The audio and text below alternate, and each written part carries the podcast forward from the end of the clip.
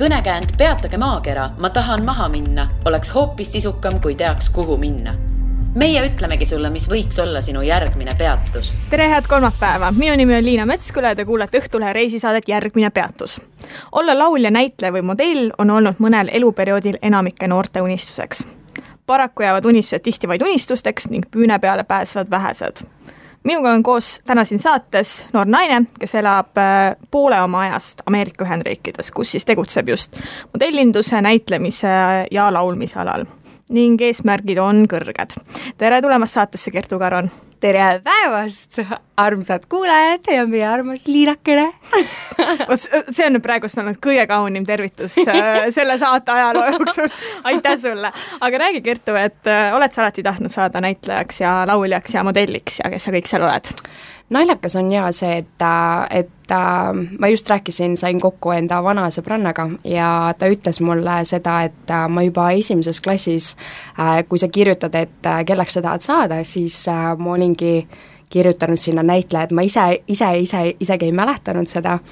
aga sõbranna ütles jaa, et, et kui me vaatasime seda vist üheksandas klassis lõpuks, siis, siis olingi kohe esimeses klassis peale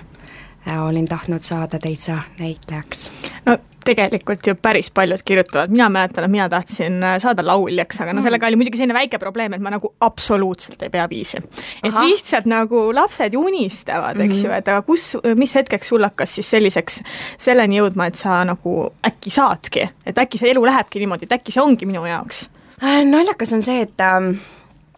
kohe mingisugune, noh, ma hakkasin tegelikult näitlemisega tegelema rohkem teatriga küll, et äh, Eesti suhtes on ikkagi, põhiline on ikkagi teater, et filmindus kui selline, ma ei ole näinud, et see nüüd äh, äh, nii väga võib-olla, et oleks nii palju võib-olla valikuvõimalusi siin Eestis et äh, ma alustasin siis põhimõtteliselt näitlemisega ongi mingisugune lasteaias või esimeses klassis, kui minu esimene roll oli äh, suurepärane veerev kakuke, kus, kus ema tegi mulle mingisuguse suure kakukese kostüümi ja siis ma veeresin mööda maailma ringi. et ähm, et selles suhtes, et ma, mul on, mul on alati selline suur kirg olnud esinemise ja siis näitlemise vastu, et äh, kas sa oled äh, näitlemist õppinud ka Eestis? Ma ei tea, lavakas või? lavakas ma ei ole, vot tegelikult lavakaga on selline naljakas lugu, et äh, ma olen alati olnud siis näiteringides, on ju, luuleringides äh,, ma olin siis noor reaalgümnaasiumis, olin ma äh, keskkooli ajal ja siis meil oli sellised luuleringid ka, kus äh, äh, meil oli mingi, mingisugune Maria Underit, ma mäletan, et me lugesime erinevaid seal luuletusi ja ja, ja, ja jah, et mingisugune, sellest ajast ma mäletan küll seda. Ähm,, aga oota, küsi nüüd uuesti. ma küsisin, et kas sa oled näitlemist õppinud näiteks lavakas jaa, ma hakkasin, just, ma hakkasin selle lavakast rääkima, et äh, lavakaga on naljakas see, et ongi, et olgugi, et ma olen alati tahtnud nagu näitlejaks äh, saada äh,, siis äh, noos mul tekkis selline kuidagi kuidas öelda, nagu selline nagu ühiskonna survet ma tundsin mingil määral, et, äh, et inimesed lihtsalt äh, hakkasid ütlema, et oi, et oo, et näitlemist, et tahadki lavakasse minna, et et aga kuule, aga näitlejana väga ei teeni ju, et et äh, kuidagi kuulsin hästi palju seda ühiskonnalt, et äh, et ei saa ja ei, ei tohi selles suhtes, et et kuidagi selline nagu paha tunne tekkis, et aa, et aga äkki ma ei saagi siis enda perekonda kuidagi toetada, Äh, ja siis ma otsustasingi, et pärast, äh, ähm, et kui, see oli vist ühiskonna eks-, ühiskonna ja ühiskonnaõpetuse ja äh, eksami ja siis äh, matemaatikaeksami vahel olid siis need lavakakatsed. Ja, ja siis ma kuidagi otsustasin, et, et ma siis ei lähe, et võib-olla peaksin rohkem eksamitele keskenduma sa ei läinud äh, lavakasse, aga sa sattusid Ameerika Ühendriikidesse, mis kool see oli, kas see New Yorgi Filmiakadeemia? just. nii, räägi meile sellest mis, mis seal siis oli, et kas see oli mm -hmm. mingi lühem kursus või oli täitsa õppisidki seal pikemalt? et äh, kuidas see siis toimus, oli niimoodi, et ähm, et pärast, äh, pärast siis nõud äh, ma läksin siis Maaülikooli ja olin kuulnud nagu sõprade käest kinnisvara planeerimist, et et see on ka selline hea eriala, ma siin mõtlesin ajaloo peale, mõtlesin psühholoogia peale, äh, mõtlesin va-, vahepeal koreograafia peale, siis mõtlesin uuesti lavaga peale, et oi, ma tahan ikkagi lavakasse minna, on ju. et äh, aga siis kuidagi jäin sinna kinnisvara planeerimise peale Läksin siis Maaülikooli, hakkasin seal õppima äh,, väga suhteliselt paari päevaga sain aru, et see vist väga ei ole minule. et äh, tahumeetrite selline mõõdistamine ja kõrguskasvude arvutamine, et äh, kuidagi ei olnud väga selline, no see on rohkem selline ikkagi istuv ja mitte nii väga suhtlev töö, et äh, siis ma tundsingi, et hmm, et vist väga ei ole minu teema. aga samal ajal ma juhtisin olema äh, Maaülikooli üliõpilasesinduses mis mulle väga meeldis, mis ma olen terve elu kogu aeg teinud igasuguseid äh, üliõpilasesinduse asju ka, et mulle meeldis nagu see osapool, siis ma tegin, tantsisin, olin seal, meil oli saali okitantsu, tantsutüdrukute tiim, väga cool oli äh,, ja, ja siis äh,, ja siis tuli äkitselt ah,, läksin veel Toomusesse tööle, sain kinnisvaramaaklerina äh,, sain tööle sinna, ja siis äkitselt äh,, kuna ma olin IESEC-is ka samal ajal, mis on siis äh, väga soovitan kõikidele tudengitele, minge IESEC-i, väga äge on, teen promo. kus me sinuga ka tuttavaks saime Just. kunagi täpselt, et äh, samal ajal paralleelselt äh, tuli siis minu mänedžer siis Mihkel ja approach'is mind, et, äh, et kuule, Kertu, et äh, tule, tule siis kuula Southwesternist, et tule kuula sellisest suveprogrammist, et et tudengid käivad raamatuid müümas USA-s. ja, ja siis ma nagu mõtlesin, et hmm, Ameerika vahva suhtlemine, et äh, selline suvetöö ka, et äh, siis ma jõudsin nagu sinna. Ja sealt see nii-öelda arenes ja arenes ja arenes, nüüdseks ma olen käinud, see oli just minu kuues suvi, kui ma käisin nüüd raamatuid müümas. ja enda pärast äh, kolmandat suve see oli nagu naljakas, et ma tundsin, et see oli minu selline elu mingil määral murdepunkt. Mida ma mõtlen selle all, on see, et, et ma ei tea, kas inimesed tahavad seda endale tunnistada või või, või mitte, aga mina tundsin näiteks, et ma olin kuidagi sellises äh, ummikseisus, et ma tundsin, et äh, ma ei ole seal, kus ma tahan oma eluga olla või kus ma liigun või mi-, miks ma üldse liigun, et ma olin, ma tundsin, et ma olin enda kuidagi sellise äh, fookuse täiesti nagu, see oli nagu kadunud ja ma ei teadnud, mille pärast ma pingutan, et kuhu ma liigun ja siis mul tekkiski selline madalseis äh, enda pärast enda kolmandat suve, kuigi see oli nagu selline väga õpetlik ja hea kogemus, aga kuidagi tundsin, et midagi on nagu puudu ja siis ma sain aru, et kurat, Kertu, et, et sa oled alati tahtnud ju näitlemist teha, miks sa siis ei tee, vaata, et mida, mida sa lollitad, et et äh, sa ei taha ju olla kinnisvaramaakler terve enda elu, on ju, kuigi see on väga tore, kes inimesed on, ma absoluutselt austan ja hindan seda, aga see ei olnud minu jaoks, et ma tundsin, et noh, ma ei, ma ei taha seda terve elu teha, ma ei ole seda tüüpi inimene. Ja siis äh,, siis ma seal kurvastuses, kui ma seal nutsin ja sõin šokolaadi ja ja siis äh, kurvastusest äh, guugeldasin seal, kuidas ma enda näitlemist saan teha. Ja siis guugeldasin ja, ja siis leidsingi sellise filmikooli, siis ma teadsin, et ma tahtsin filmindust nagu teha, et mulle meeldib küll teater, aga ma, aga, aga mul on alati kuidagi see film on nagu eriti südamelähedane olnud ja ma teadsin, et kurat, et ma saan, vabandust, ma nüüd vannun, ärge vanduge, väga paha, nii et ähm,, et ähm, tahad filmindust õppida? jah, et äh, tahan filmindust õppida ja siis leidsingi selle New York Film Academy ja vaatasin, et kuidas need erinevad workshop'id on. siis ma leidsin ühe workshopi, mis on kaheksa nädalat pikk, ehk siis ongi põhimõtteliselt kaks kuud ja siis otsustasingi, et äh, nagu nüüd või mitte kunagi, et äh, lähen, teen ja võidan, on ju, ja siis leidsingi oma tee sinna. no kaheksa nädalat, kui palju mhm. selline lõbu maksab? Ma mm -hmm. kahtlustan, et see ei ole väga odav mm,. naljakas ongi see, et et äh, kui, mida rohkem sa oled tegelikult äh, maailma avastanud, sa vaatadki, et äh, et kui palju inimesed hoopis rohkem nagu, kuidas nad elavad, et missugused on need elu, eluolud ja kui palju nad palka ka saavad, on ju. et äh, eestlase jaoks on see ikka väga suur summa, ma maksin selle kahe kuu eest viis tuhat dollarit nagu,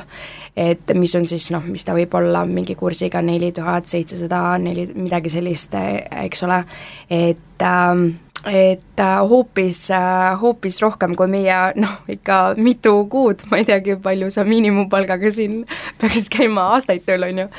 et äh, aga oma, kuna ma olin raamatuid müünud, siis äh, seal ikkagi, kui sa teed hästi, siis sa teenid ka ikkagi hoopis rohkem keskmisest eestlasest ja siis ma sain endale lubada seda, jumal tänatud et ja siis ma otsustasin, et see on selline, et see ei olegi nagu rohkem kulutamine, vaid see on pigem investeerimine, investeerimine oma äh, siis tulevikku. jah, jah, tulevikku, jah, täpselt. kas, kas sinna saavad sisse kõik, kes vähegi tahavad või et kõik, kes sinna selle summa maksavad, kõik saavad sisse? nüüd oligi nagu selline asi, et, et seal on erinevaid programme, et kuna see on siis private school, mis on noh, ma ei tea, meil on ka tegelikult Eestis kindlasti, et on selliseid public school'e, on private school'e, et äh, private school'id on siis alati, mis maksavad, on ju, ja see on selles suhtes, ma väga äh, soovitan seda kooli, kuna see on äh, kohe Warner Brossi, Warner Brossi ja Universali kohe nagu keskel, mis on põhifilmitööstus üldse, on ju, et see oli nagu perfektses kohas ja nad andsid, me saime filmida kusagil backlot ides kusagil, kus on filmitud mingi Desperate Housewives ja ja sellised kohad ja me saime selliseid kohti nagu kasutada oma filmi, filmimisteks ähm,. Aga, aga kuidagi kus, kus kohas asus sul äh, New Yorgi Filmiakadeemiaga, sul oli Los Angeles äh, jah, vot, et seal, seal on mm -hmm. nagu mhm. erinevaid äh, selliseid campuseid on ka, et et sa saad õppida seda New Yorgis, sa said vist Dubais on mingisugune äh, ka New York Film Academy koht vist, ma ei mäletagi, neid on isegi võib-olla Londonis, aga nad on üle, üle maailma niimoodi ära jaotatud, aga, aga mina otsustasin siis Los Angelese äh, kasuks. miks, Hollywood, sellepärast? jah, aga ongi põhi, põhi kõik see nii-öelda tööstus ikkagi, filmitööstus on kõik seal no mis te seal tegite, et mis seal toimus, et äh, meeleheitel kodupere naiste võttepaigas käisite filmimas või mis te tegite seal kõik need kaks kuud? jaa, et see oli, selle, see oli selles suhtes hästi vahva, et ähm, mis meil olid erinevad, meil oli näiteks scene study äh,, mis on siis põhimõtteliselt see, et sul on mingisugune skript, on ju, et äh, äh, ütleme, et sa, te tahate lõppude lõpuks filmida siis mingisugust stseeni, on ju. Äh, ja, ja kõigil on siis oma selline roll, on ju, oma karakter on ju välja nii-öelda vaja töötada, et äh, siis me rääkisimegi kõik need laused lahti, et tervet nagu seda skripti analüüsisime, et et kuidas see karakter ikkagi ennast tunneb ja ja kuidas ta võiks nagu ähm, sellel hetkel võib-olla käituda rohkem või et, äh, et oli sellist äh, nagu scene study poolt, oli voice class, ehk siis ongi hääleklass äh,, klass, kus äh, kus äh, näiteks meie aktsenti äh, tuleks, tugevasti tuleks seda para-, parandada, et seal on erinevad harjutused, kuidas sa saad seda näiteks parandada, ähm, ja üleüldse, et su diktsioon äh, oleks nii-öelda puhtam, selgem, parem, arusaadavam, ähm, siis meil oli Acting for Film, et seal oligi erinevad sellised stseenid ka, mida sa siis ette valmistasid, täitsa selline audition class oli, kuidas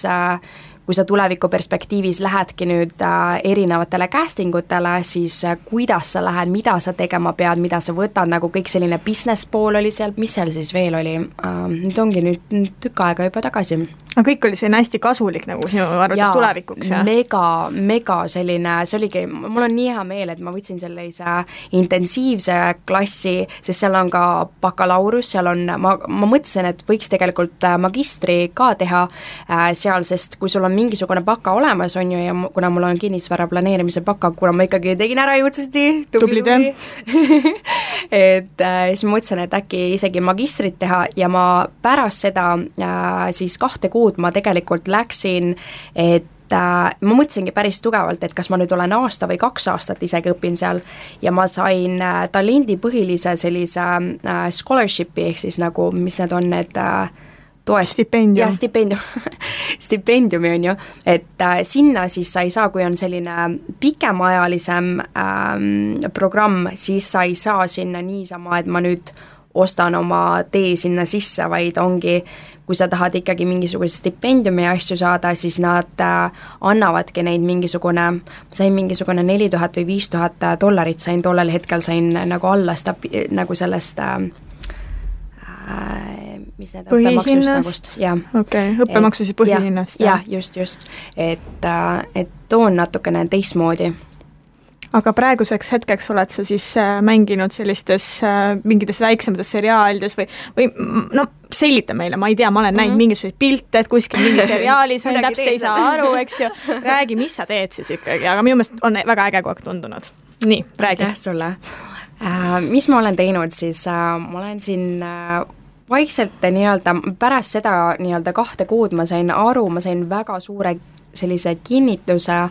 et, et see on minu jaoks täiesti õige valik. äh, ja õige karjääritee, siis ma ei olnud nagu, ausalt, ma ei olnud kunagi ennast nagu nii hästi äh, tundnud, kui ma tollel hetkel, ma tundsin, et ma nagu kuulun õigesse kohta. et ähm,, et see on nii naljakas, et äh, kuidagi kui sa oled natukene selline hullumeelsem või nagu ma ise arvan, et ma olen päris selline crazy vahepeal, et äh, et siis on vahepeal raske nagu, et inimesed võib-olla võtaks sind omaks, kuigi kui Eesti suhtes, eestlased on ikkagi pigem rohkem sellised rahulikumad ja malbemad, et äh, vahepeal natukene võib ehmatada lihtsalt inimesed, kui ma siin asjatan, asjatan natukene liiga palju. et äh, aga seal, seal ma tunnen, et ma tunnen, et ma täiega kuulan seal, seal ongi, kõik on nagu sellised hullumeelsed, kõik tahavad nagu näitlemist ja kõik on nagu, et davai tähtedeni nagu, et kõik tahavad nagu seda. see on, see on õige seltskond, millega ümbritseda ennast. ja siis, äh, et pärast seda Äh, kui pärast kahte kuud, siis, äh, siis ma otsustasingi, et ma ei tee seda aastast programmi, sest ma sain aru seda, et äh, praeguseks hetkeks ma olen enda elus nii palju juba kooli teinud, et ma ei taha enam kooli teha, vaid ma tahan nagu päris asja teha, ma tahan töötada sellel nagu alal. ja, ja ma tundsin, et võib-olla kool on selline, see on hea võib-olla lävepakk kus võib, kust võib-olla alustada, aga samas ma olin juba nii palju kooli enda eluaja jooksul ära teinud ja kõik need raamatumüügi kogemused, et ma tundsin, et see kõik andis kaasa, et et ma suudan omal jalul alustada oma karjääri näitlejana. ja, ja seda ma siis tegingi, käisin erinevatel casting utel, et äh, minu selline äh, sõbralik soovitus oleks siis võib-olla teha äh, alguses endale kõik need äh, nii-öelda kasutajad, on ju, et backstage, LA casting äh,, sellised nagu populaarsemad kohad, et kui sa saad enda nii-öelda nime sinna, siis Need on nüüd veebilehed? Need on need veebilehed okay., täpselt. et äh, ja sealt ma hakkasingi nagu põhimõtteliselt enda avaldusi nagu saatma, seal on erinevad rollid äh, ja, ja sa saadki kogu aeg nagu saata neid asju, et see on selline hästi kuiv töö nagu, mida sa pead tegema Äh, aga, aga see on hästi vajalik, et sa saaksid nagu mingisuguseid väiksemaid rolle hakata book ima, book ima. Et mida rohkem sa saadad neid asju, sest sul ei ole kohe endale agent'i, tavaliselt on sul siis agent või siis manager, kes siis äh, nii-öelda submit ib või nagu saadab neid avaldusi sinu eest Äh, aga kui sa ei ole endale veel piisavalt korralikku nii-öelda nime teinud või sul ei ole piisavalt palju tööd all, siis on raske seda agent'it kohe võib-olla leida. et, äh, et siis ongi see, et äh, lihtsalt oma viitsimise taga on kõik asjad kinni nagu. et siis ma seal, mis ma olen teinud, ma olen seal erinevates mingisugustes väikestes mingi seriaalijuppides olnud, on ju äh, siis äh, muusikavideos olen siin teinud. mis seriaalid on, et äh, ma eeldan, et need Eestis ei ole näidatud? mis, mis tüüpi need on või, või kui suured nad seal Ameerikas on või kirjelda neid natukene äh,? ma ei tea, kui nagu selles suhtes, et äh, meil on nagu selliseid erinevaid asju, meil oli just üks äh, äh, selline naljakas äh, üks suurem selline film oli ka äh,, kus oli tantsijate selline film, aga see on ainult nagu USA-s mingites väiksemates kino, kinodes nagu esilinastuvad need, et nagu Eestisse ei ole mingisuguseid selliseid asju veel jõudnud, et pigem sa võib-olla leiad võib-olla paar Youtube'i klippi või midagi sellist, on ju, et äh, aga mis näiteks äh, hästi huvitavad muusikavideod, mis ma nüüd äh, viimati tegin, sellised, mis on natukene võib-olla dramaatilisemad, on ju, on see, et üks muus-, muusikavideo oli see, kus äh,,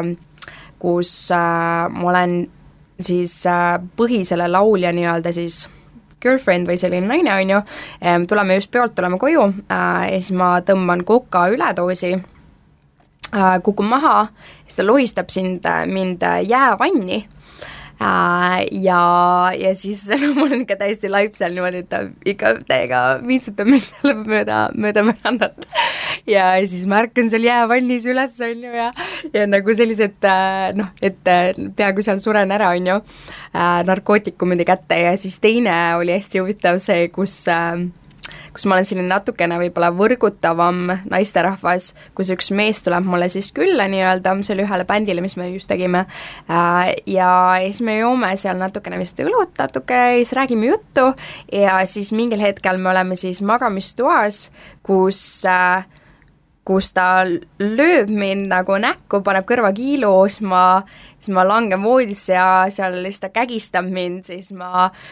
suren peaaegu, või noh, tegelikult surengi seal ja siis äh, kuidas ta mind laibakotiga kusagile autosse paneb, et äh, need on sellised väga kaks kõige dramaatilisemat asja, mis ma mis teinud. need äh, laulude nimed ja, ja esitajad on, et kui, kui kuulaja tahaks seda nüüd üle, üle vaadata, et mis, mis need on?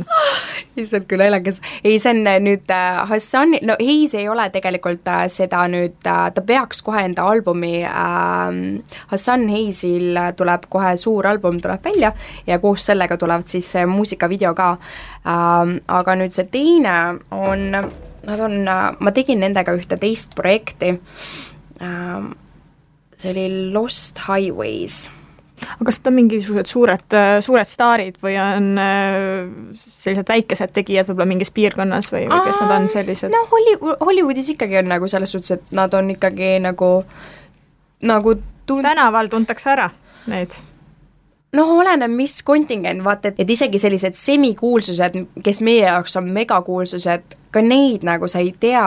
ei tunne ära, et ma tegin... seda on nii palju, on ju, sellepärast jah? mega palju on, et neid sarju on nii palju, neid äh, muusikuid ja kõik, kõik, kõik on nagu, LA on kõiki neid asju täis. et äh, ma tegin just hiljuti sellist huvitavat asja, nagu ma olin siis äh, kuidas öelda, nagu gifting suudi host, et see oli, see Emmid, Emmid olid just äh, hiljuti siis äh, USA-s Emmy auhinnad siis? just, Emmy mm -hmm. auhinnad, on ju. ja pärast seda äh, on siis erinevatel võib-olla uutel startup idel on võimalus teha nagu selline EXPO sarnane, kui see on, on loogiline selline EXPO-d, tead, see on nüüd, et maailmanäitus on EXPO? jah, et või jah, mingisugused näitused on ju okay., et äh, kuidas nüüd eestikeelselt öelda, et äh, et sellised nagu mingil määral, sul on nagu ruum, on ju, me olime kus sa ühes... tutvustad midagi siis, mingit enda asja või? jah, just, et see, et me, no me olime nagu seal Sirene Studios, mis on selline suht ka väga nagu tuntud nagu Hollywoodis, on ju, et me olime seal stuudios ähm, siis erinevad ähm, siis startup'id olid seal siis reastanud ennast ülesse ja pannud seal asjad ülesse ja siis sellised semikuulsused, aga noh, meie jaoks väga kuulsused nagu mingid Grey Anatomia inimesed ja, ja ja mingid kiired, kiired ja vihased mingid inimesed, on ju, et äh, sellised, keda me võiks nagu teada või Straight Outta, Outta Compton oli just viimane see film, mis tuli nüüd välja, on ju, et äh, et sellised inimesed, kes on väga nagu tuntud meie jaoks, aga seal on võib-olla semikuulsused, ei ole nagu DiCaprio sarnased nagu vau-vau kuulsused, on ju, et äh, nemad tulid kõik sinna ja siis meie nii-öelda siis äh,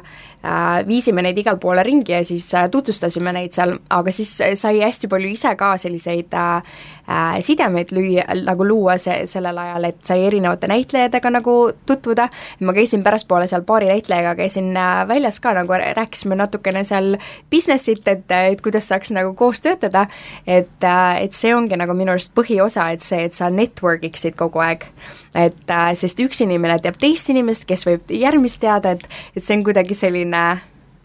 ma ei tea, suhet, tutvuste loomine, eks ju, et, et sa saaksid ja. järgmist tööd. ma tegelikult hakkasin seda mõtlema, et äh, ise äh, ma Los Angeles kunagi ma ei mäleta, mis ta nimi oli, aga ta vist natukene püüab ka nagu näitlemisega tegeleda seal, et üks eestlane ja ta ütles, et Äh, mitte kunagi tõenäoliselt ei saa ta kehastada ameeriklast, et mhm. alati peab teda kehastama välismaalast, sellepärast et äh, aktsent on alati nagu mm -hmm. tunda. et kuidas sina, mida sina selle kohta arvad, et on see võimalik? jaa, see on tegelikult, see on ülihea küsimus, et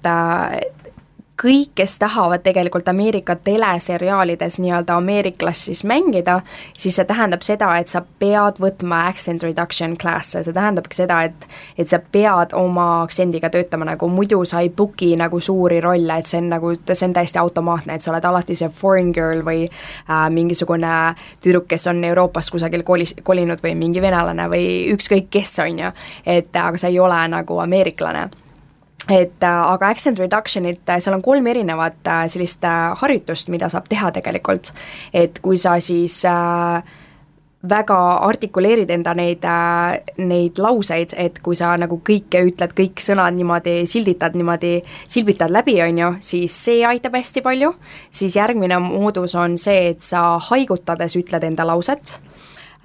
ja kolmas on see, et sa hästi dramaatiliselt Broadway stailis nagu äh, laulad oma lauset ja pärast seda kolme erinevat harjutust äh, ütled sa selle lause ja see tundub täiesti nagu perfect, selline Ameerika nagu standard Ameerika aktsent. et see on, need on kolm erinevat sellist harjutust, mida saab teha. aga sina oled kehastanud välismaalasi ikkagi? jah, enamus jaolt on ikkagi jah, jah, kui need on ikkagi sõnalised rollid, siis äh, pigem need on jah. Aga lauldes on vaat teine asi, et see on nii naljakas, et iga inimene, kes laulab, sa ei saa kunagi aru, kas ta on mingi välismaalane või ei ole, vaata see lihtsalt sööb su aktsendi ära, et see ei ole midagi et äh, laulda saab alati, vaata sa enne äh, tegelikult mainisid, mul jäi enne üks äh, küsimus kripeldama, et mainisid igasuguseid neid äh, veebilehti, kus saab mm. siis casting utele mm, -hmm. aga ma eeldan, et see on ikkagi mingitele väiksematele filmid, et ei ole umbes niimoodi, et ma ei tea, Kiired ja vihased otsivad sealt äh, mingid näitlejad või siis meeleheitel kodupere naised või mm,, või sellised? selles suhtes, et on olemas äh, äh, võib-olla see, et äh, mi-, mina tunnen, et kus ma olen oma nii-öelda karjääriga, on see, et praegusel hetkel ma ei pirtsuta absoluutselt nagu, et ma ei, ma ei tahagi kunagi tegelikult pirtsutada, et et kas see on makstud, kas see on maksmata töö, et see on jumala savi nagu, peaasi, et sa töötad nagu, et iga jumala päev, et kui sul on tegelikult päev vaba, mine tee tasuta tööd, nagu ma armastan näitlemist nii palju, et nagu ma, mul on täiesti savi, et ma saan nagu palun maksku, väga äge, on ju, aga kui mitte, ma võiks kakskümmend neli tundi olla lihtsalt kusagil nagu setil, on ju, ja ma oleks nii õnnelik nagu, lihtsalt täiega õnnelik nagu, ükskõik mis ma, loomulikult ma tahan kaamera ees olla, aga kui ma isegi olen kusagil kaamera taga ja aitan kedagi, kas või teen kohvi, mul jumala savi nagu, et äh, ma lihtsalt armastan täiega lihtsalt seda business'it ja selle, sellepärast ma teangi, et kui ma teen seda piisavalt ja ma olen ise järjekindel, siis see raha tuleb nagunii sealt. et äh,, et lihtsalt, kui sa alustad alustad, siis on ka väga hea teha sellist background work'i, ehk siis ongi sellised olemas nagu ekstra, ekstra inimesed, on ju, et näiteks just hiljuti nägin ma mingit casting ut, ähm, aga seal oli just ekstrate otsimine, mul üks sõber, sõber tegi ka sellist background work'i, et äh, nad maksavad küll sul tegelikult background'i inimesed tegelikult noh, Eesti mõistes nad saavad päris okeilt nagu palka, et sa võid saada päevas mingi sada, sada viiskümmend äh, dol-, dollarit ka, et noh, USA-s see ei ole nagu midagi, on ju, aga Eesti kohta no see ei ole nagu üldse vaata ma et äh, aga hea on alustada nagu ekstrana või background work'ina ka, et, et, et sa oledki nagu põhimõtteliselt ekstra on kes nüüd? ekstra on siis see inimene, kes äh, kusagil plaksutab seal kusagil äh,, kusagil taga, vaata, on põhi, põhi, noh, nii-öelda rahvas, vaata, tagataust ja põhimõtteliselt, on ju, mhm. et jumala okei okay on selliseid asju see teha. sa jääd silma seal, eks ju, juba järgmistele inimestele. aga see oligi selline naljakas, et me olime seal äh, Chocolate City kahes, on ju, et äh, mis on selline Magic Mike'i äh, mustanahaliste versioon, kui nii öelda, et mehed seal tantsivad igasugused, väga hästi tantsivad. Et seal oli selliseid kombuseid äh, mehi oli väga palju, keda vaadata, et väga vahva oli meil tüdrukutega, aga seal ma olin lihtsalt ekstra, on ju ja siis äh, sa kunagi ei tea, et sa ekstrana võid saada väikese rolli ka, et äh, seal oli mingisugune tseen, kus nad otsisid siis mingisugust tüdrukuid, kes seal on, noh, räägivad ka nende kuttidega seal mingis stseenis, räägivad juttu, on ju, ja, ja siis ähm, ja siis see produtsent nagu ma, ma sain temaga kuidagi, ma ei, ma ei teagi, ma ei mäleta, kas ma teadsin teda vist kusagilt mujalt või, või me lihtsalt hakkasime rääkima, saime ilusti läbi ja siis ta tutvustas mind äh, siis äh, režissöörile nagu täiesti noh, suvaliselt kusagil lõuna, lõunapausi ajal, et siis ma rääkisin temaga juttu, on ju, siis kõik need teised tüdrukud, et vau, et kuidas sa sinna said, vaata. et, et see ongi see, et kui sa ise oled nagu tore ja selline sõbralik ja meeldiv, siis tegelikult sa jääd nagu inimestele nagu silma ka aga samal ajal sa pead teadma, mida sa oled võime-, nagu valmis tegema. et näiteks see direktor oli ka väga selline salakaval, et äh, rääkisime juttu ja, ja siis äh,, siis ta tahtis, et ma põhimõtteliselt nagu mingi teine tüdruk tantsis mingisugust enam-vähem bikiinides mingisugune po-, nagu posti ees või selline nagu hästi nagu odav, vaata, noh, minu jaoks nagu võib-olla teiste inimeste jaoks ei ole, that's fine, on ju, aga, aga min-, ma ei tahaks kunagi, et mind defineeritaks mingisuguse blondi äh, tütarlapsena või naisena, kes siin äh, teeb kõike, et, et nagu Hollywoodis make ida, on ju, et magab kõigiga, teeb, mis tahab, on ju, näitab enda keha nagu alasti, mis iganes, on ju, et et sa pead teadma enda piire väga hästi, et kui ta ütleski, et et kuule, et äkki sa tantsid ka siin selle posti ääres, vaata enam-vähem nagu mingi postitantsija, vaata, siis ma ütlesin, et kuule, et aitäh sulle, aga aga ma ei, ma ei taha ennast nagu establish ida nagu või nagu noh, nii-öelda endale nime luua Hollywoodis nagu niimoodi, et see ei ole nagu, see ei ole päris see, mida ma otsin nagu, aga aitäh sulle, on ju. et olin viisakas ja siis ta alguses oli hästi pahane äh,, ütles, et okei okay,, et sa siis ei ole siin selle, selles stseenis. Ütles, et okei okay,, mine siis äh,, mine, mine siis siia tagasi, ma ütlesin okei okay,, aitäh sulle, on ju äh,. ja siis äh, läks äh,, läks mingisugune viiskümmend minutit äh, aega äh, mööda, tuli tagasi, ütles, et äh, kuule, et okei okay,, et äh, et teeme siis teistmoodi, et teeme sellise rohkem sellise rääkimise ja asjad, et et sa, et ma ei tahaks, et, et sa tunneksid ennast ebamugavalt, et, et seal olles ja oli hoopis teistmoodi tseen üles ehitatud. et ähm, ja pärastpoole, pärastpoole kutsus seal rõõmsasti mind välja ja ütles, et issand, et kuidas sa ikka julgesid niimoodi vaata öelda, et tegelikult inimesed nagu hästi hindavad sinu nagu sellist äh, enesekindlust või seda, et, et sa tead, mis on sinu standardid ka, et et äh,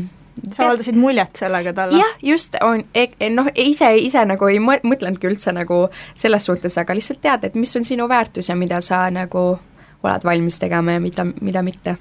sa mainisid mulle tegelikult äh, enne, et teed pigem äh, nüüd isegi modelli asju rohkem. Mm -hmm. räägi siis sellest äh, modellitööst, et mida sa seal teed ja kellele teed? just, et see on nüüd selline naljakas pool, et tundub, et see tööstus üleüldse nagu näitlemine, modellindus ja muusika on kõik, on nii omavahel nagu seotud või needsamad inimesed on kõik mingil määral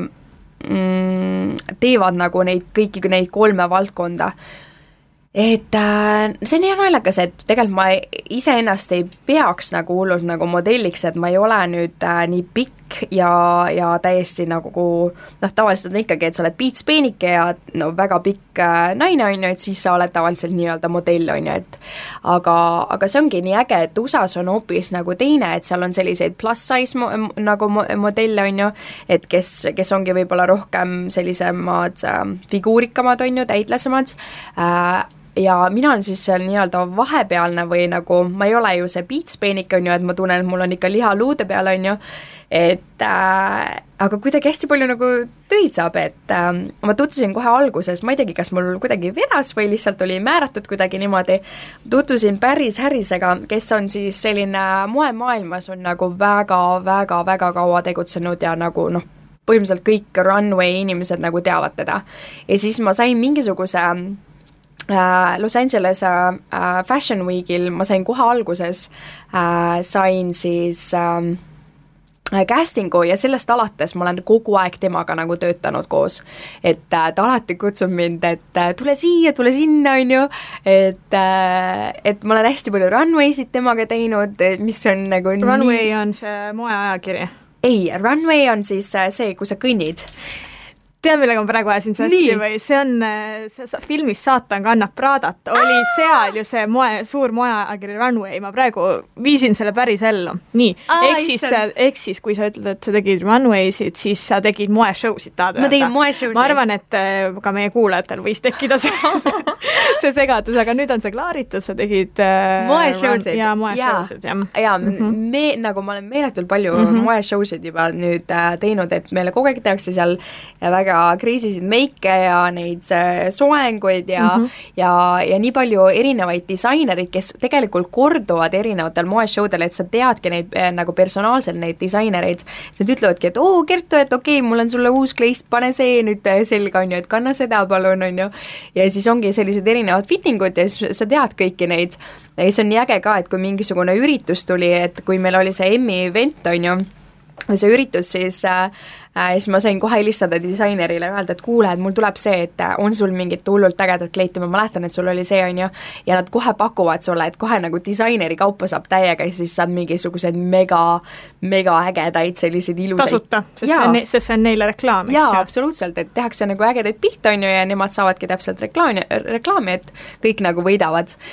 et, äh, et disaineritega on huvitav, jah. aga ma eeldan, et disainerid ei ole nüüd, ma ei tea, Michael Kors ja Dolce Gabbana need on sellised väiksemad tegijad, on ju. jaa, täpselt, täpselt. aga no too välja mõni selline disainer, kellega sa oled koostööd teinud, kelle kohta sa mõtled, et noh, ta võib-olla ei ole see kõige mm -hmm. suurem staar mm, -hmm. aga ta on ilmselt teel sinna päris tippu. et oskad sa mõnda sellist välja tuua ah,? ahaa äh,, no tegelikult nüüd äh, just hiljuti oli see, kes mulle hullult meeldib, on Delisiana, on siis uus selline, ta kunagi seitse aastat tagasi alustas, siis ta jättis kuidagi pausi ja nüüd ta on tagasi tulnud, aga ma näen nii palju potentsiaali temast, nagu mulle meeldib tema looming nagu personaalselt väga, et ta tahab tegelikult rohkem kostüümi nagu selline kunstnik olla, et pigem selliseid suuri glamuurseid nagu over the top asju teha, et äh, tema mulle väga meeldib. Äh,, siis ma tutvusin enda ühe tuttava kaudu ähm,, ma nüüd ei saa Na, Natalie Fedner, ta teeb selliseid ähm, no tema on ikka väga-väga-väga-väga tuntud, ma ei teadnud isegi, et ta on nii tuntud, et äh, ta teeb nagu, Rihanna kandis enda selles ähm, no selles videos nagu, kus tal on nagu põhimõtteliselt, tal on peaaegu rinnad on näha, tal on sellised äh,, see on nagu kullast põhimõtteliselt tehtud selline uh, bluus või asi, et see on nagu Natalie tehtud, et seal on erinevad, noh, seal on ikka tõesti nagu sellised nagu kuulsused, kes kannavad tema asju, et äge on nagu teada selliseid inimesi uh,, et aina rohkem tuleb selliseid tutvusi. ja tuleb, ütleb, et Kertu, kuule, viitsid kannata äkki minu kleiti ka. Et Rihanna kandis, et kanna sina ka. Ei, nagu selles suhtes, et nii äge on tõesti, et kui sul, kui sul on nagu vaja mingisuguseks selliseks nagu ähm, suureks suureks ähm, üritusteks, eks ole, siis, siis sa saad nendelt disaineritelt alati küsida, äh, kui sul on nagu vaja äh, või, või kui tuleb jällegi uus äh, mingisugune runway, on ju, siis, siis nad teavad jällegi sind, et see kuidagi toimib, toimib väga hästi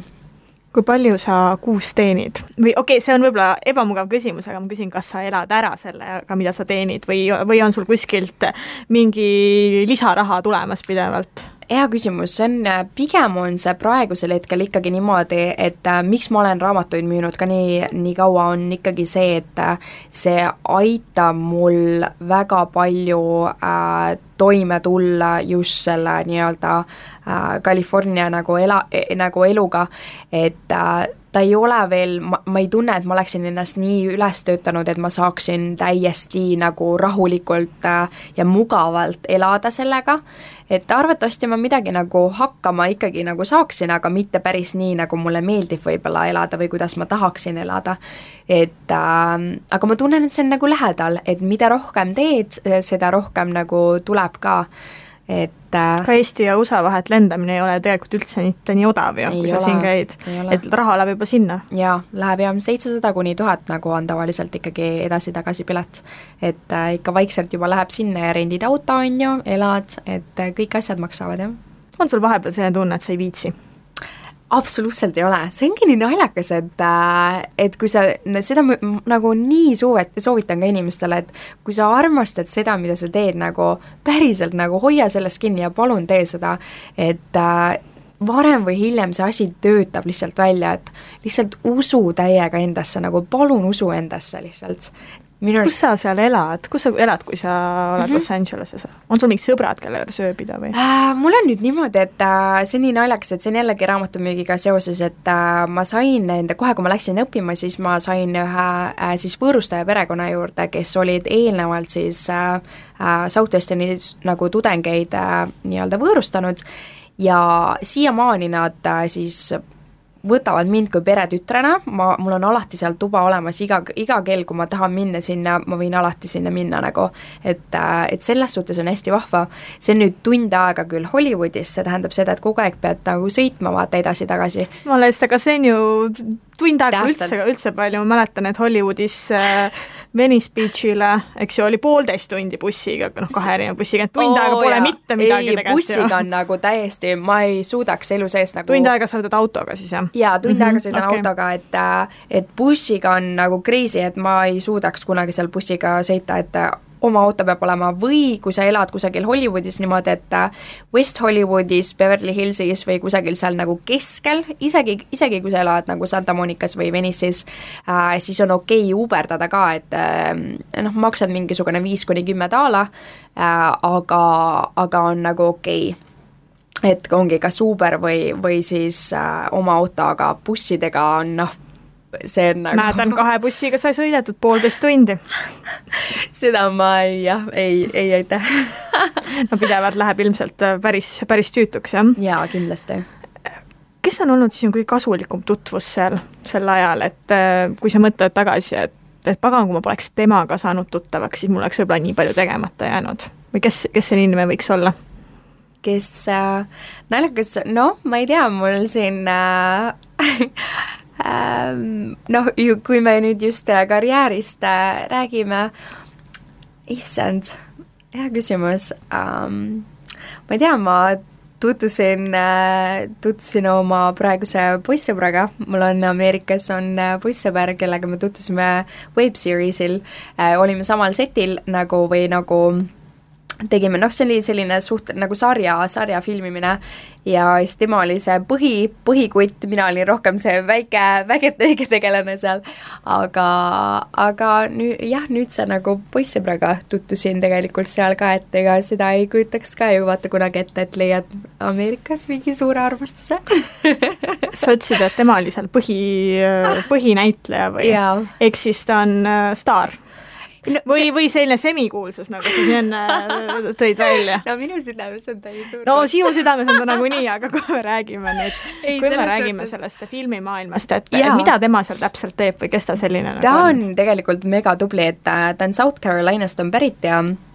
ja siis neil on alati selline southern hospitality ja tal on väga head kombed nagu selles suhtes, mis on hästi äge äh,, aga, aga ta tuli ka LA-sse nagu ähm,, nagu nii-öelda make ima, on ju ikkagi, ja, ja tal on hullult hästi läinud, et hästi kiiresti, et ta teeb pigem muusikat äh, ja siis ta teeb rohkem sellist modellindus slaš näitlemist asja. et ta hiljuti just sai sellise suure äh, rolli, mille eest mul on nii hea meel, et ta book'is äh,, Sean Merriman on NFL-i ehk siis Ameerika nii-öelda jalgpall, on ju, kus nad seal viskavad seda Ameerika jalgpalli, mida meil Eestis ei ole äh,, siis selline suur äh, nii-öelda kuulsus tegi oma fitness-brändi äh, Lights Out. Äh, ja siis tema on see põhimees äh,, kes on siis selle reklaamnägu, kes teeb erinevaid äh, nagu äh, ongi suguseid re reklaame, nagu kannab nende riided, noh, selline noh, nii-öelda põhiinimene, on ju et siis ta teeb oma bändi ka, et see on hullult äge, et ma olen väga, väga elevil sellest, et äh, ma tean ta muusikapartnereid ka ja me saame kolmekesi ülihästi läbi, et ma näen tuleviku perspektiivis, et me teeme hästi palju äh, koostööd äh, kolmekesi ka just nagu muusika suhtes, sest meil nagu see džämmimine sobib hullult hästi. et iga kord, kui me näiteks autoga sõidame ka kahekesi, siis me kogu aeg mõtleme mingeid uusi laule välja ja ja see on nagu nii äge, et äh, siis tulebki lihtsalt stuudiosse minna ja uuesti nagu lindistada need ülesse. et äh,, et ma näen hästi palju potentsiaali selles suhtes ka. millise tuleviku poole sa pürgid? mis on äh, sinu unistus? Jaa äh.... okei okay,, paneme kokku, mis on sinu unistus ja mis sa arvad, mis võiks saada reaalsuseks mm. -hmm. et äh, räägime sellest näiteks. ma näen, äh, ma näen ennast hästi äh, tugevalt kindlasti tegemas just nagu näitlemist, et ja üleüldse nagu sellist nagu esinemist ma ei, ma ei tahakski võib-olla ennast defineerida nagu näitlejana, vaid ma näen, et minu missioon üleüldse elus ongi tuua inimestele nagu armastust ja naeru nende ellu ja ma leian, et äh, ma kunagi mõtlesin, et issand, et miks ma üldse armastan nagu näitlemist või nagu esinemist üleüldse. ja, ja siis ma leidsin, et, äh, et seal on põhimõtteliselt kaks põhjust, miks ma armastan seda. on see, et, äh, et ma tunnen, et äh, lava või siis nii-öelda kaamera ees olemine annab mulle võimaluse, et tunda ennast täiesti vabalt selles suhtes, et ühiskond tänapäeval äh, arvustab nii palju meid, et kuidas me võime olla või, või kui emotsionaalsed me võime olla, et ma tunnengi, et ma võin nagu kõige madalamast äh, sellisest nagu tundest kõige nagu sellise kõrgema nagu sellise emotsioonini, et ma võin nagu seinast seina täiesti nagu, nagu hullumeelne olla ja see on nagu lubatud, et see ei ole nagu äh, arvustatud, et see on nagu kuidagi selline vaba koht, kus sa saad olla ükskõik kes või et, et sa saadki igas, igas äh,, iga inimese nagu sellises kingas olla, et mulle meeldib see, et erinevad need karakterid, et ma tahangi kõike nagu mängida, et ma nagu näen ennast hästi palju olevat äh, äh, Rachel McAdams, et äh, Notebooki näiteks see nii-öelda see näitleja, on ju, et äh,, et ma näen ennast te tegemas hästi palju selliseid armastavaid lugusid, ma olen eelnevalt nagu teinud ka selliseid nagu äh, selliseid armsaid Girl Next Door'i selliseid nunnusid armulugusid, ma näen neid ennast tegemas, aga samal ajal ma näen ka selliseid täiesti nagu äh, skiso, skisofreenikaid nagu, et, et ma olengi nagu selline, see oleks nagu ultimate dream roll, et sa oled selline nunnu ilus girl next door, aga samal ajal sa oled nagu täiesti nagu crazy ja oled mingisugune, ma ei tea, hull mõrvar või missugune, seal kusagilt, et sa saaksid kahte osapoolt mängida, et sellist äh, et sa saaksid kõiki emotsioone tunda, et ma tahaks nagu kõike, kõike, kõike, kõike tunda. ja samal ajal, miks ma veel armastan näitlemist, on see, et ma tunnen, et et ma annan teistele inimestele võimaluse tunda neid täpselt neid samu emotsioone ja kogeda neid samu ähm, otsuseid ja asju, mis, mis minu karakter teeb läbi minu, et nad saaksid tunda ka, et ma tunnen näiteks, et võib-olla äh, kuidas öelda, võib-olla nagu inimene, kes on võib-olla rutiini langenud tänu sellele, et ta peab enda perekonna eest hoolitsema, ta peab äh, raha tooma, on ju, perekonda ja ta tunneb seda survet, et issand jumal, et okei okay,, et ma pean nüüd töötama, on ju, eriti mehed tegelikult, et me ei, vahepeal ei taipagi isegi, et kui paljud tegelikult mehed on nii palju nagu äh, kuidagi äh, annavad endast ära? jaa, nad noh, jaa, et nad on, nad ongi nagu nii väga nagu kurnatud selles suhtes, et neil on nii palju seda pinget peale, et issand, ma pean naise eest hoolitsema, issand, mul on lapsed, on ju, et lähevad nüüd kooli, et ma, noh, nii palju pinget on lihtsalt, et ma tunnen, ma annan neile võimaluse läbi selle, et et enda rollide valiku see inimene saab siis võtta need kingad jalast ja olla äh, tund-poolteist ja kogeda neid emotsioone, mida ta, ta võib-olla noh, kõigil inimestel on ju omad unistused, eks ole, ja võib-olla võib-olla ta ei ole saanud neid täita sellel hetkel ja ma tunnen, et ma annan talle selle võimaluse, et astuda enda nii-öelda tavamaailmast välja, et ta saaks kogeda neid emotsioone ja, ja lasta endal nii-öelda käia enda nagu äh, mõtetel ja, ja et äh, nagu tunda seda. et see on äh, kuidagi hästi, ma ei tea, vabastav mõlemalt poolelt, ma tunnen et äh, anna meile lõpetuseks mõned äh, mõned need üldse mitte ei tahaks tegelikult katkestada, aga aeg juba, aeg juba pressib peale. et äh, anna meile lõpetuseks mõned äh, hästi kasulikud näpunäited nendele inimestele, kes tahaksid sedasama elu elada. et kuidas, kuidas siis lüüa Ameerika Ühendriikidest läbi? kuidas lüüa USA-s, no oleneb, äh, ongi see, et mis iganes su ots-, nagu selline nii-öelda enda unistus on, et äh, olgu see siis ka võib-olla näitlemine või laulmine või, või üks, üks, võib-olla tahad olla mingisugune ähm, maalikunstnik või, või ükstaspuha, mis on, mis on see inimese unistus, ongi see, et et äh, ma usun siiralt, et äh, kui sa tahad midagi äh,, siis sa saad, aga lihtsalt äh, sa pead olema piisavalt piisavalt ambitsioonikas ja mitte nagu alla andma, et ei tohi kuulata teiste inimeste arvamust selles suhtes, et ma ausalt äh, usun, et kõik asjad on võimalikud, nagu absoluutselt kõik on võimalik, kui sa ise tahad ja ise soovid ja paned sinna võimalikult palju tööd taha, et äh, lihtsalt kogu aeg lihtsalt ennast push ida ja ennast nagu öelda, et sa, et sa suudad, sa saad ja kuulata enda, enda kallite inimeste võib-olla nagu arvamust, loomulikult kuula, aga lõppude lõpuks see, kus sa oled praegusel hetkel oma elus, on kõik sinu otsused. seal võib olla ühiskond, seal võivad olla õpetajad, sõbrad, äh, võivad loomulikult mõjutada seda, aga see oled sina, kes teeb otsuse kuhu sa tahad jõuda? see on väga psühholoogiline, aga anna meile praktilisi nõuandeid, no näiteks, et, et mine, no seda me kõik teame, et, et sa pead olema sihikindel, ambitsioonikas ja nii edasi, aga mõtleme nüüd selle peale, et me tahame, et ma tahan saada kuhugile filmi mängima, ma ei tea, kas see nõuanne võtame siis ainult näitlemise praegu siis? võtame näitlemise okay., et kas sa pead minema käima võimalikult paljudel üritustel mm -hmm. või, või kellega suhtlema, ta annab meile selliseid väga nagu asjalikke nagu nõuandeid, et, et kuhu ma pean minema ja mida tegema no kui nüüd võtamegi, okei okay,, võtame näitlemise, on ju, ja mõtleme seda, et kuidas nüüd alustada, et kui sa oled äh, istud praegu diivanil ja mõtled, et oi, mina tahaks ka nüüd näitlemist teha, et kogu aeg olen tahtnud teha, siis olenebki seda, et kõigepealt tuleks välja mõelda seda, et kui suure mastaabiga sa seda tahad teha. et kui sa tahad seda Eestis teha, siis ideaalne on ikkagi see, et mine, mine, mine lavakasse, mine katsetele, on ju, või on äh,, seal on erinevad sellised ka kohad, et äh, näiteks Facebookis on ka grupp, et ma pean saama näidelda, muidu suren äh,, et sellised kohad, et kui, kui sa tahad, siis, siis siis pigem nagu ka endale otsida neid võimalusi, kuidas sa saad siis need avaldused sisse lükata ja käia erinevatel casting utel. aga kui sa nüüd tahad ikkagi rohkem äh, USA-s läbi lüüa, siis pigem, äh, mida ma näiteks äh, soovitaksin, ongi see, et et kontakteeruda siis nende inimestega, kes, kes on seda eelnevalt, on ju, teinud, et näiteks kui kui keegi tahab nagu USA-sse tulla, siis ma hea meelega tutvustaksin enda inimesi, keda ma tean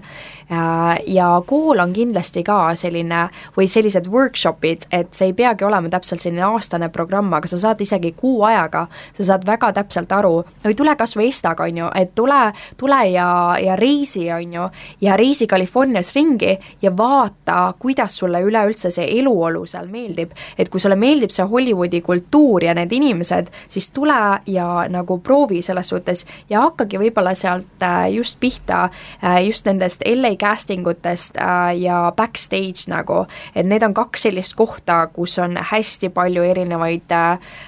rolle, kus sa saad siis hakata enda avaldusi sisse lööma. ja paar praktilist asja on ka see, et näitena sul peab olema väga hea headshot, see tähendab seda, et ikkagi välimus on äh, põhiline see, et see on nagu pilt äh, põhimõtteliselt sinust, mis on siis selline teatraalne ja teine on siis selline äh, commercial ehk siis nagu rohkem reklaami, reklaamilik. et sul peab olema väga hea fotograaf, kes tabab sind täpselt sellisena, nagu sa oled, et selline headshot, headshot sul peab olema, siis sul peab olema reel, reel on siis nagu äh, mingisugune minut, kolm minutit kuni maksimaalselt viis minutit äh, videolõik sinu parimatest töödest, ehk siis sellepärast sa tahadki võimalikult palju igasuguseid töid teha, et panna nendest klippidest kokku, et teised casting direktorid näeksid, mida sa oled eelnevalt teinud, mis on sinu potentsiaal, kui palju sa oled teinud ja, ja selline kolmas asi, mis sul peab olema, on siis äh, äh resume ehk siis meie nagu CV, aga see on nagu näitleja äh, näitleja CV, et äh, mida sa oled teinud teatris, mida sa oled teinud filmis ja mida sa oled teinud äh, siis commercial ites nendes äh, reklaamides. Et need on nagu sellised kolm asja mis sul peavad olema, et sind üldse võetakse tõsiselt. kui sul neid kolme asja ei ole, siis tööta, et sul need kolm asja alguses üldse oleksid. ja siis sa saad hakata book ima juba suuremaid rolle.